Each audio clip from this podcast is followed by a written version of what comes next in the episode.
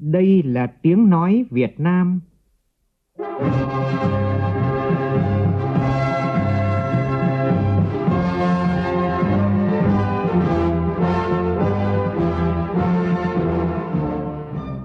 là tiếng nói Việt Nam, phát thanh từ Hà Nội, thủ đô nước Cộng hòa xã hội chủ nghĩa Việt Nam.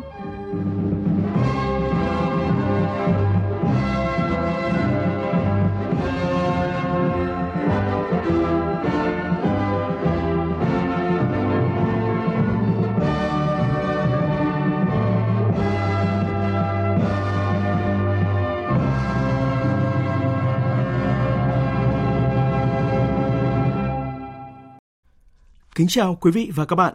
Mời quý vị và các bạn nghe chương trình Thời sự sáng của Đài Tiếng Nói Việt Nam. Hôm nay thứ Bảy ngày 20 tháng 5 năm 2023, tức ngày mùng 2 tháng 4 năm Quý Mão. Chương trình có những nội dung đáng chú ý sau.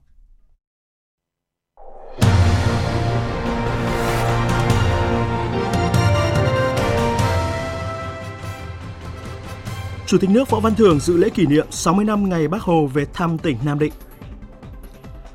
Thủ tướng Chính phủ chỉ đạo Bộ Y tế chuẩn bị hồ sơ chuyển COVID-19 từ bệnh truyền nhiễm nhóm A sang nhóm B và công bố hết dịch tại nước ta. Khan hiếm nhà ở xã hội là một trong những lý do khiến gói tín dụng 120.000 tỷ đồng chưa thể giải ngân sau gần 2 tháng triển khai. Trong phần tin thế giới, Mỹ tiếp tục mở rộng lệnh trừng phạt Nga. Trong khi đó, đàm phán về trần nợ công của Mỹ lại lâm vào bế tắc. Tổng thống Biden đang tham dự hội nghị G7 tại Nhật Bản sẽ cắt ngắn chuyến công du để quay trở về Washington trong ngày mai nhằm đạt được thỏa thuận với phe Cộng hòa. Đức công bố dự thảo luật quốc tịch mới với một số điều kiện nới lỏng.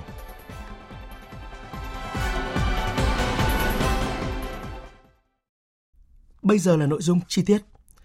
Tối qua, Chủ tịch nước Võ Văn Thưởng đã tới dự lễ kỷ niệm 60 năm ngày Bác Hồ về thăm tỉnh Nam Định 21 tháng 5. Phóng viên Vũ Dũng đưa tin. Nam Định là địa phương vinh dự được 5 lần đón Bác Hồ về thăm và lần cuối là ngày 21 tháng 5 năm 1963. Người luôn căn dặn cán bộ, đảng viên và nhân dân trong tỉnh phải đoàn kết một lòng. Các cấp ủy cần chú trọng đến việc phát triển đảng và xây dựng đảng, tăng cường khôi phục và phát triển kinh tế, hết sức chăm lo đời sống nhân dân. Thấm nhuần lời bác dạy, Nam Định từ một tỉnh nông nghiệp khó khăn trở thành tỉnh có kết cấu hạ tầng kinh tế xã hội nhất là hạ tầng giao thông, đồng bộ, hiện đại. Năm ngoái, quy mô kinh tế của tỉnh đạt gần 92.000 tỷ đồng. Nam Định là một trong hai tỉnh đầu tiên của cả nước hoàn thành xây dựng nông thôn mới. Phát biểu tại buổi lễ, Chủ tịch nước Võ Văn Thưởng nhấn mạnh, Nam Định vẫn còn phải nỗ lực, cố gắng nhiều hơn nữa để xứng đáng với lòng mong đợi của Bác Hồ. Tập trung chuyển dịch mạnh mẽ cơ cấu kinh tế gắn với đổi mới mô hình tăng trưởng, tiếp tục thực hiện tốt chương trình xây dựng nông thôn mới gắn với đô thị hóa. Chủ tịch nước cũng lưu ý tỉnh Nam Định cần tiếp tục đổi mới phương thức lãnh đạo của Đảng, tăng cường xây dựng chỉnh đốn Đảng và hệ thống chính trị gắn với đẩy mạnh học tập và làm theo tư tưởng, đạo đức, phong cách Hồ Chí Minh. Thực hiện tốt lời dạy của Bác về công tác xây dựng Đảng khi người về thăm Nam Định, các cấp từ chi bộ đến tỉnh ủy phải vì lợi ích chung của Đảng và của nhân dân mà tự phê bình một cách thành khẩn và thẳng thắn. Mỗi đảng viên, mỗi chi bộ phải luôn tự hỏi mình đã xứng đáng với vai trò lãnh đạo của đảng, hay là chưa? Trên cơ sở đó, tạo chuyển biến thực chất, bảo đảm các tổ chức đảng đảng viên thật sự trong sạch, vững mạnh, phát huy tốt vai trò của chi bộ bộ máy chính quyền, hoạt động hiệu lực, hiệu quả, đội ngũ cán bộ công chức liêm chính, hết lòng, hết sức phục vụ nhân dân, coi trọng công tác tự phê bình và phê bình phát huy vai trò nêu gương của cán bộ đảng viên và hội viên, các tổ chức chính trị xã hội, siết chặt kỷ luật, kỷ cương, tăng cường phòng chống tham nhũng tiêu cực. Tập thể lãnh đạo và người đứng đầu, năng động, sáng tạo, dám nghĩ, dám làm vì lợi ích chung. Tại buổi lễ, tỉnh Nam Định vinh danh 60 gương điển hình trong học tập và làm theo bác, khen thưởng các tập thể cá nhân có thành tích xuất sắc trong cuộc thi viết Bắc Hồ với Nam Định, Nam Định với Bắc Hồ.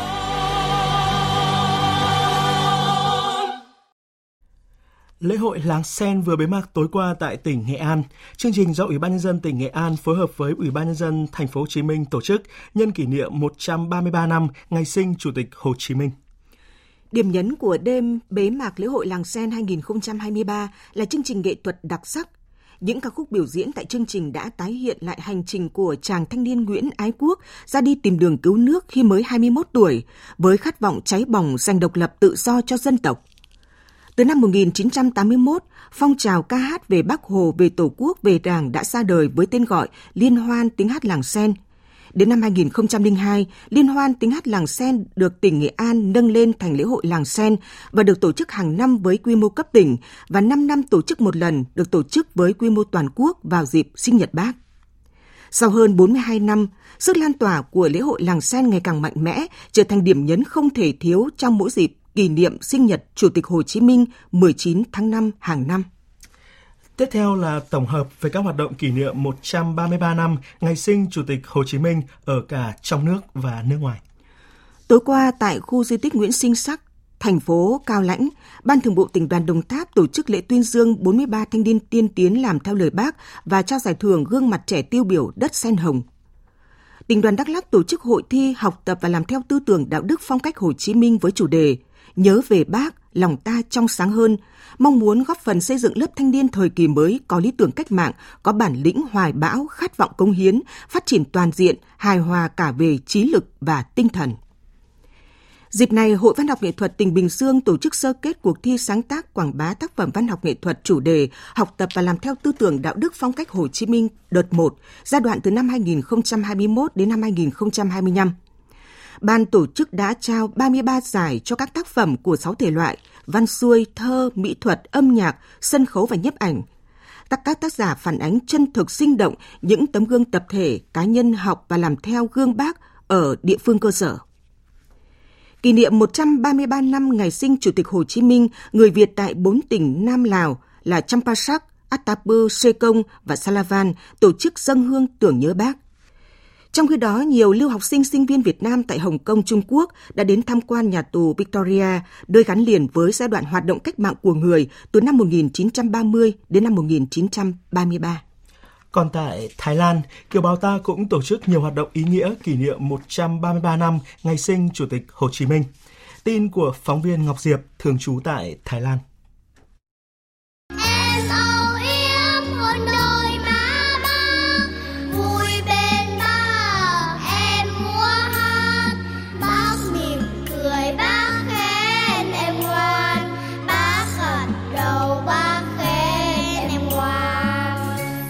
Động lắng nghe các cháu thiếu nhi con em kiều bào vùng Đông Bắc Thái Lan trình bày ca khúc Đêm qua em mơ gặp Bác Hồ. Tổng lãnh sự Chu Đức Dũng cho biết, lễ kỷ niệm 133 năm ngày sinh của Bác Hồ thể hiện sự trân trọng và tình cảm của người Thái, người Việt vùng Đông Bắc Thái Lan dành cho Chủ tịch Hồ Chí Minh. Bà Nguyễn Thị Hồng Vân, một kiều bào tỉnh Nakhon Phanom xúc động chia sẻ. Truyền thống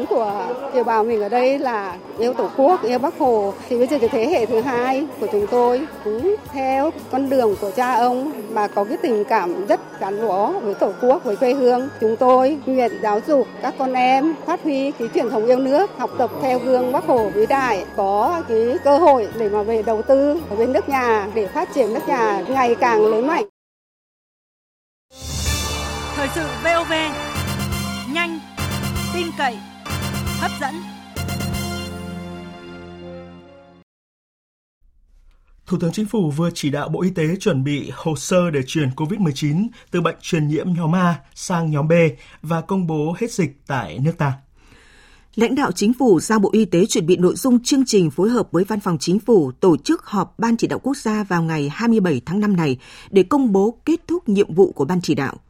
Bộ Y tế căn cứ khuyến cáo của Tổ chức Y tế Thế giới và tình hình thực tế dịch bệnh COVID-19 tại Việt Nam, xây dựng kế hoạch kiểm soát quản lý bền vững đối với dịch bệnh giai đoạn 2023 đến 2025, ban hành theo thẩm quyền. Trường hợp vượt thẩm quyền, báo cáo cấp có thẩm quyền xem xét quyết định. Thủ tướng công bố dịch COVID-19 trên toàn, toàn quốc hơn 3 năm trước, từ đầu năm ngoái, Thủ tướng nhiều lần yêu cầu các đơn vị tham khảo kinh nghiệm quốc tế tiến tới bình thường hóa với dịch bệnh, xem COVID-19 là bệnh đặc hữu. Chương trình phòng chống dịch COVID-19 trong 2 năm 2022-2023 được chính phủ ban hành giữa tháng 3 nêu rõ. Việt Nam sẽ nghiên cứu chuyển biện pháp phòng chống COVID-19 từ bệnh truyền nhiễm nhóm A sang nhóm B. Tuy nhiên, đến nay, Bộ Y tế vẫn chưa cụ thể hóa được các chủ trương này tại nước ta, COVID-19 vẫn chưa được coi là bệnh truyền nhiễm thông thường. Trong khi đó, cách đây hơn 2 tuần, Giám đốc Tổ chức Y tế Thế giới chính thức tuyên bố đại dịch COVID-19 không còn là tình trạng khẩn cấp y tế toàn cầu. Sau gần 2 tháng triển khai thì đến nay vẫn chưa có ai vay được gói tín dụng 120.000 tỷ đồng dành cho chủ đầu tư và người mua nhà của các dự án nhà ở xã hội, nhà ở công nhân. Ông Nguyễn Xuân Bắc, Phó vụ trưởng vụ tín dụng các ngành kinh tế Ngân hàng Nhà nước lý giải nguyên nhân khó giải ngân gói tín dụng là vì nguồn cung nhà ở xã hội, nhà ở công nhân còn hạn chế. Thực tế trong đề án xây dựng ít nhất 1 triệu căn hộ nhà ở xã hội đã nêu rõ, vì các vướng mắc trong chọn chủ đầu tư, quỹ đất, định giá bán, các ưu đãi khuyến khích cho loại hình nhà này chưa đủ thu hút, khiến nguồn cung nhà đang eo hẹp. Ông Bắc thông tin, Ngân hàng Nhà nước cũng chưa nhận được danh mục các dự án theo hướng dẫn của Bộ Xây dựng về xác định dự án, các trường hợp, điều kiện, tiêu chí vay. Ngân hàng Nhà nước chưa nhận được cái danh mục dự án theo hướng dẫn tại công văn 1551. Do đó thì cũng chưa phát sinh dư nợ thuộc chương trình cho vay 120.000 tỷ đồng. Quy định về điều kiện được mua nhà xã hội nay thì có cái nhiều ý kiến phản ánh như là điều kiện về cư trú và điều kiện về thu nhập thuộc diện không phải đóng thuế cá nhân không còn phù hợp trong cái bối cảnh giá nhà hiện nay cũng đang tăng cao những cái khó khăn vướng mắc này thì chúng tôi đánh giá là cũng có thể là ảnh hưởng đến cái khả năng hấp thụ chương trình tín dụng 120.000 tỷ trong thời gian sắp tới. Theo Thứ trưởng Bộ Xây dựng Nguyễn Văn Sinh, để chương trình cho vay này thực sự đi vào đời sống, các bộ ngành cần sửa đổi các vướng mắc pháp lý, thủ tục trong đầu tư, xây dựng nhà ở xã hội, giúp tăng nguồn cung phân khúc này. Các địa phương cũng cần tập trung bố trí quỹ đất, sớm công bố danh mục các dự án để những đối tượng thụ hưởng có thể tiếp cận vốn vay. Người đứng đầu các bộ ngành địa phương thì phải quan tâm, có trách nhiệm, quyết liệt thúc đẩy phát triển nhà xã hội cho đối tượng thu nhập thấp, công nhân ở các khu công nghiệp nhằm cải thiện thứ bậc của Việt Nam về nhà ở trong bảng xếp hạng quốc tế cũng như là đáp ứng nhu cầu nhà ở cho đại đa số người dân, nhất là người thu nhập thấp ở các cái khu đô thị và công nhân các khu công nghiệp. Cũng rất mong rằng là các bộ ngành địa phương và đặc biệt là các doanh nghiệp tại cái hội nghị này cũng như các điểm cầu chúng ta sẽ nỗ lực tham gia đảm bảo cái mục tiêu đề án đã đề ra. Những ngày qua, nắng nóng gai gắt kéo dài tại các tỉnh Bắc Bộ và Trung Bộ với nền nhiệt phổ biến từ 38 đến 39 độ C. Thời tiết này đã làm lượng điện tiêu thụ liên tục tăng cao. Hiện mực nước tại nhiều hồ thủy điện trên cả nước đều trong tình trạng thấp hoặc là dưới mực nước chết nên việc cung cấp điện gặp rất nhiều khó khăn. Điện lực nhiều địa phương khuyến nghị cùng với việc sử dụng hợp lý điều hòa nhiệt độ, khách hàng không nên sử dụng cùng lúc các thiết bị điện có công suất lớn để giảm thiểu nguy cơ quá tải của lưới điện, vừa đảm bảo hiệu quả sử dụng điện, vừa hạn chế tình trạng hóa đơn tiền điện tăng đột biến. Bộ Giáo dục và Đào tạo cũng vừa ban hành công điện gửi Giám đốc Sở Giáo dục và Đào tạo về việc đảm bảo an toàn cho cán bộ, giáo viên, học sinh và ứng phó với nắng nóng. Cụ thể như sau ưu tiên bố trí khung thời gian đầu giờ sáng để tổ chức dạy các môn học và các hoạt động giáo dục ngoài trời đảm bảo an toàn cho giáo viên và học sinh, không bố trí tổ chức cho học sinh tham gia các hoạt động giáo dục hoạt động ngoại khóa trong thời điểm nắng nóng gai gắt. Giả soát sửa chữa bổ sung thay thế các thiết bị điện đã hỏng tại các phòng học như là quạt điện, điều hòa, quạt thông gió, tăng cường nước uống đảm bảo an toàn vệ sinh cho giáo viên học sinh tại các lớp học, Đồng thời, các cơ sở giáo dục phối hợp với cha mẹ học sinh, chính quyền và các tổ chức đoàn thể tại địa phương trong quản lý giáo dục học sinh về phòng chống đuối nước, nhất là tại các địa điểm tiềm ẩn nguy cơ cao. Liên quan đến kỳ thi tốt nghiệp trung học phổ thông năm nay, theo yêu cầu của Bộ Giáo dục Đào tạo thì thí sinh phải xác nhận thông tin đăng ký dự thi chậm nhất vào ngày 22 tháng 5, tức là chỉ còn 2 ngày nữa. Đây là năm đầu tiên việc đăng ký hoàn toàn trực tuyến nên các trường đang khẩn trương kiểm tra giả soát để tránh sai sót, đảm bảo quyền lợi cho các thí sinh. Phản ánh của phóng viên Minh Hưởng. Thực tế cho thấy, dù các trường đã tập huấn kỹ trước khi bắt đầu đăng ký dự thi tốt nghiệp trung học phổ thông, nhưng vẫn còn nhiều lỗi sai mà học sinh mắc phải khi đăng ký chính thức. Vì thế, các trường đều phải thực hiện giả soát, đối chiếu thông tin đăng ký của thí sinh thường xuyên và thực hiện nhiều vòng nhằm đảm bảo thông tin mà các em đã đăng ký là chính xác. Bà Văn Liên Na, Phó Hiệu trưởng Trường Trung học Phổ thông Lương Thế Vinh và bà Nguyễn Bụi Quỳnh, Hiệu trưởng Trường Trung học Phổ thông Việt Đức, thành phố Hà Nội cho biết. Mặc dù đã kiểm tra đi kiểm tra lại, nhưng có khi đến lúc các con thử, và thử khai là các con lại cũng sửa luôn cả cái thông tin đấy và đến khi đấy thì trường lại phải kiểm tra lại lần một lần một thấy phát hiện các con sai, nhắc các con sửa, rồi lại kiểm tra lần hai Chúng tôi phải nộp các thứ hồ sơ lên sở là ngày 26. Cho nên là chúng tôi sẽ kiểm dò cái kinh nghiệm của chúng tôi thấy là tất cả những cái kế hoạch của nhà trường thì đều nên sớm hơn so với kế hoạch của sở và kế hoạch của bộ để mình có thời gian để mình kiểm tra lại cho nó kỹ lưỡng hơn.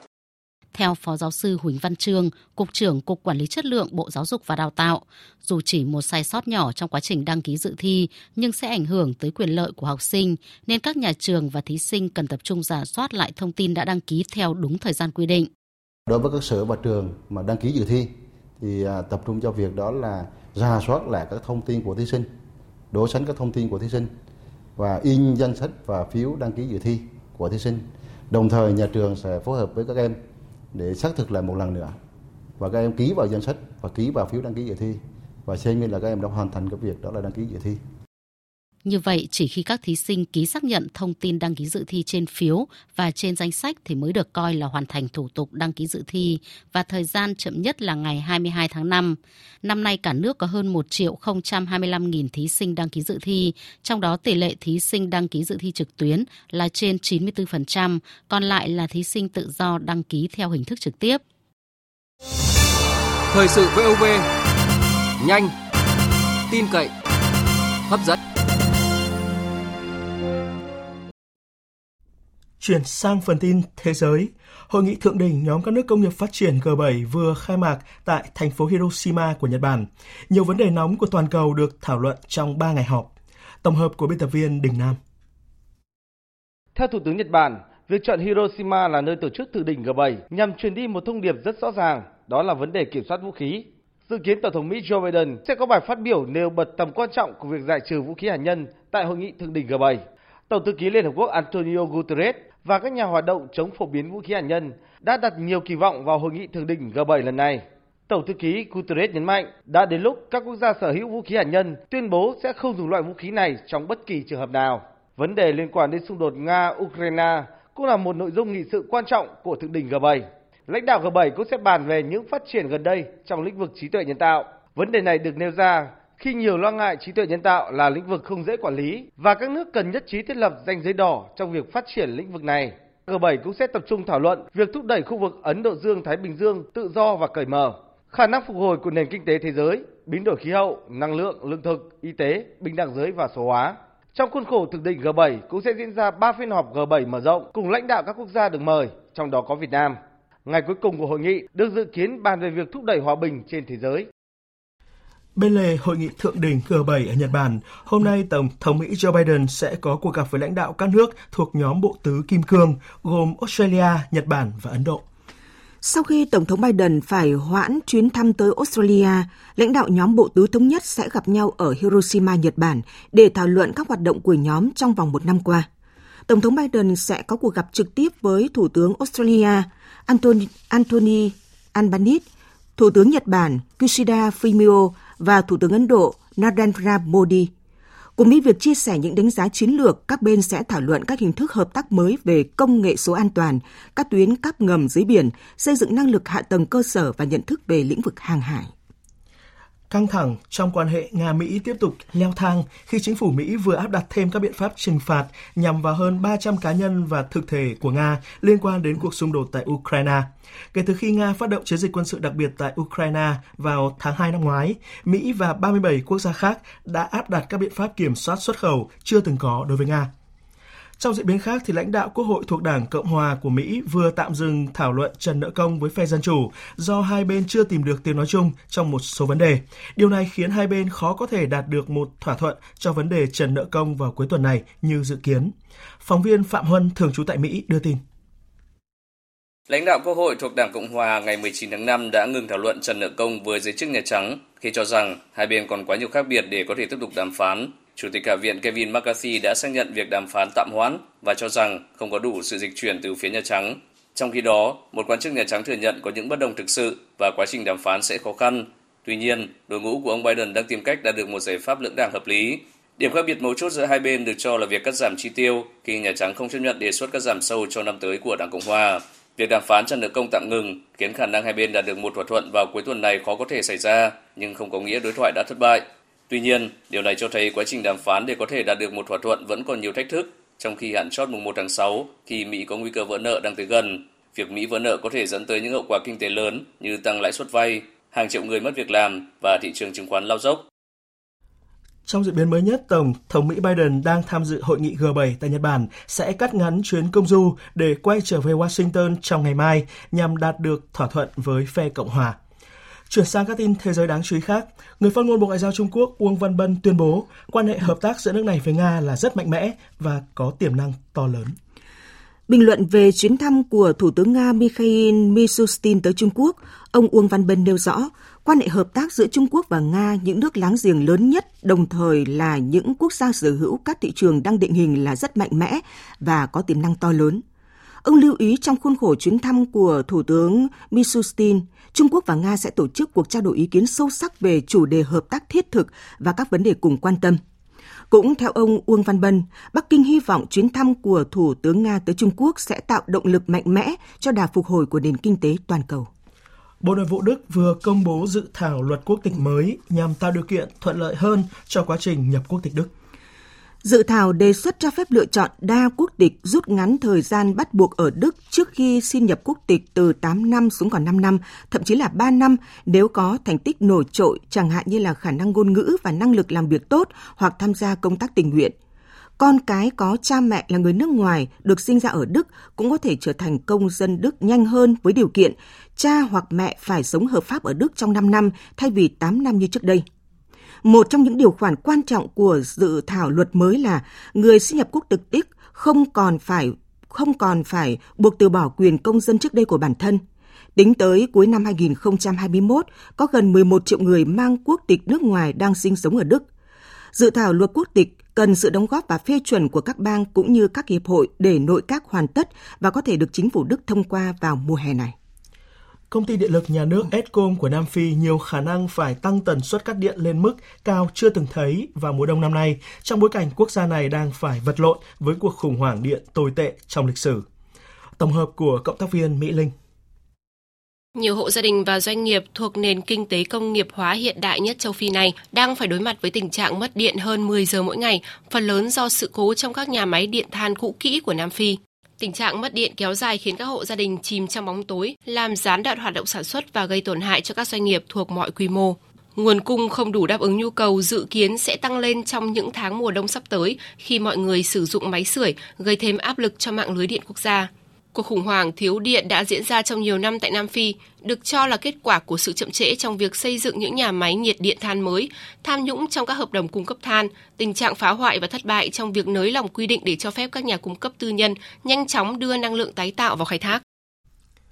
Tổ chức Y tế Thế giới vừa công bố báo cáo cho thấy trong 2 năm đầu bùng phát, đại dịch COVID-19 đã cướp đi gần 340 triệu năm tuổi thọ của con người trên toàn cầu. Đến nay thì COVID-19 đã tàn phá toàn cầu và cướp đi sinh mạng của gần 7 triệu người. Con số trên thực tế được cho là lên đến gần 20 triệu người đã tử vong do đại dịch. Theo Tổ chức Y tế Thế giới thì trước khi đại dịch xuất hiện, thế giới đã chứng kiến những cải thiện đáng kể trong lĩnh vực chăm sóc sức khỏe bà mẹ và trẻ em. Tuy nhiên, đại dịch đã cuốn phăng những nỗ lực cải thiện dịch vụ y tế nhiều năm qua, làm sâu sâu sắc thêm tình trạng bất bình đẳng trong tiếp cận các dịch vụ chăm sóc sức khỏe, tiêm chủng định kỳ và các vấn đề tài chính. Tổ chức Y tế Thế giới kêu gọi các nước tăng cường đầu tư cải thiện hệ thống y tế và chăm sóc sức khỏe để đạt được mục tiêu phát triển bền vững của Liên Hợp Quốc trong tương lai.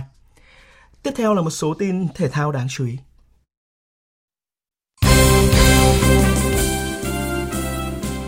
Theo tin từ Liên đoàn bóng đá châu Á AFC, Việt Nam sẽ là một trong số 11 nước chủ nhà tại vòng loại U23 châu Á 2024. Dự kiến vào ngày 25 tháng 5, AFC sẽ bốc thăm chia bảng cho vòng loại U23 châu Á. Và từ ngày mùng 4 đến ngày 12 tháng 9, các đội sẽ chính thức tranh tài ở vòng loại và vòng chung kết của giải đấu này sẽ diễn ra từ ngày 15 tháng 4 đến ngày 3 tháng 5 năm 2024 tại Qatar với sự góp mặt của 16 đội, gồm 11 đội nhất bảng và 5 đội nhì bảng có thành tích tốt nhất ở vòng loại. Hoàng Anh Gia Lai và Đông Á Thanh Hóa đã tạo nên một cuộc rượt đuổi đầy kịch tính tới tận phút cuối cùng trong ngày V-League thi đấu trở lại vào chiều qua khi cầm hòa nhau với tỷ số 2 đều. Với kết quả này thì câu lạc bộ Thanh Hóa vẫn đang tạm dẫn đầu bảng xếp hạng với 18 điểm.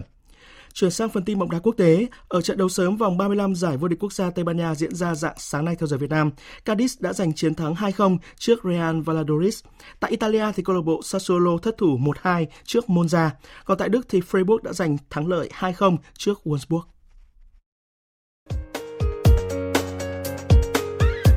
Dự báo thời tiết Phía Tây Bắc Bộ, ngày nắng nóng gai gắt, có nơi đặc biệt gai gắt, chiều tối và đêm có mưa rào và rông vài nơi gió nhẹ. Nhiệt độ từ 27 đến 39 độ, có nơi trên 40 độ. Thủ đô Hà Nội và phía Đông Bắc Bộ, ngày nắng nóng và nắng nóng gai gắt, đêm không mưa, riêng vùng núi phía Bắc chiều tối và tối có mưa rào và rông vài nơi, nhiệt độ từ 26 đến 38 độ, có nơi trên 38 độ. Khu vực từ Thanh Hóa đến Thừa Thiên Huế ngày nắng nóng gai gắt, có nơi đặc biệt gai gắt, chiều tối và đêm có mưa rào và rông vài nơi, nhiệt độ từ 27 đến 40 độ, có nơi trên 40 độ. Khu vực từ Đà Nẵng đến Bình Thuận ngày nắng nóng gai gắt, có nơi đặc biệt gai gắt, chiều tối và đêm có mưa rào và rông vài nơi, phía Bắc 26 đến 39 độ, có nơi trên 39 độ, phía Nam có nơi trên 35 độ. Tây Nguyên, ngày nắng, có nơi nắng nóng, chiều tối và tối có mưa rào và rông rải rác, cục bộ có mưa to, nhiệt độ từ 21 đến 33 độ, có nơi trên 34 độ. Nam Bộ, ngày nắng, có nơi có nắng nóng, chiều tối và tối có mưa rào và rông rải rác, cục bộ có mưa to, nhiệt độ từ 26 đến 35 độ, có nơi trên 35 độ. Bản tin dự báo thời tiết biển. Bắc Vịnh Bắc Bộ và Nam Vịnh Bắc Bộ không mưa, gió Đông Nam đến Nam cấp 4, cấp 5. Vùng biển từ Quảng Trị đến Quảng Ngãi không mưa, gió Đông Nam đến Nam cấp 3, cấp 4. Vùng biển từ Bình Định đến Ninh Thuận có mưa rào và rông vài nơi, gió Nam cấp 4, cấp 5.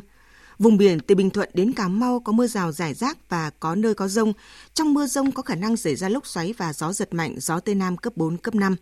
Vùng biển từ Cà Mau đến Kiên Giang có mưa rào rải rác và có nơi có rông. Trong mưa rông có khả năng xảy ra lốc xoáy và gió giật mạnh, gió Tây đến Tây Nam cấp 4. Khu vực Bắc Biển Đông và khu vực quần đảo Hoàng Sa thuộc thành phố Đà Nẵng không mưa, gió Nam cấp 3, cấp 4. Khu vực giữa Biển Đông và Vịnh Thái Lan có mưa rào rải rác và có nơi có rông ở phía đông. Trong mưa rông có khả năng xảy ra lốc xoáy và gió giật mạnh, gió Nam cấp 3, cấp 4. Khu vực Nam Biển Đông và khu vực quần đảo Trường Sa thuộc tỉnh Khánh Hòa có mưa rào rải rác và có nơi có rông. Trong mưa rông có khả năng xảy ra lốc xoáy và gió giật mạnh, gió Tây Nam cấp 4, cấp 5. Trước khi kết thúc chương trình Thời sự sáng nay, chúng tôi tóm lược một số tin chính vừa phát.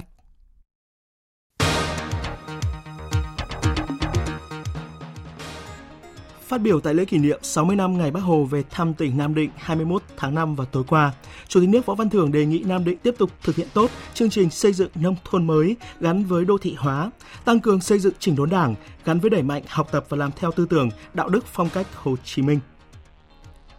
Thủ tướng Chính phủ vừa chỉ đạo Bộ Y tế chuẩn bị hồ sơ chuyển COVID-19 từ bệnh truyền nhiễm nhóm A sang nhóm B và công bố hết dịch tại nước ta. Ban chỉ đạo quốc gia phòng chống dịch COVID-19 dự kiến sẽ họp vào ngày 27 tháng 5 này để công bố kết thúc nhiệm vụ. Khan hiếm nhà ở xã hội và thiếu hướng dẫn cụ thể của Bộ Xây dựng về xác định các dự án, các điều kiện tiêu chí vay là hai trong số các nguyên nhân khiến gói tín dụng 120.000 tỷ đồng chưa thể giải ngân sau gần 2 tháng triển khai. Căng thẳng trong quan hệ Nga-Mỹ tiếp tục leo thang khi chính phủ Mỹ vừa áp đặt thêm các biện pháp trừng phạt nhằm vào hơn 300 cá nhân và thực thể của Nga liên quan đến cuộc xung đột tại Ukraine. Trong khi đó, đàm phán về trần nợ công của Mỹ lại lâm vào bế tắc. Tổng thống Biden đang tham dự hội nghị G7 tại Nhật Bản sẽ cắt ngắn chuyến công du để quay trở về Washington trong ngày mai nhằm đạt được thỏa thuận với phe Cộng hòa.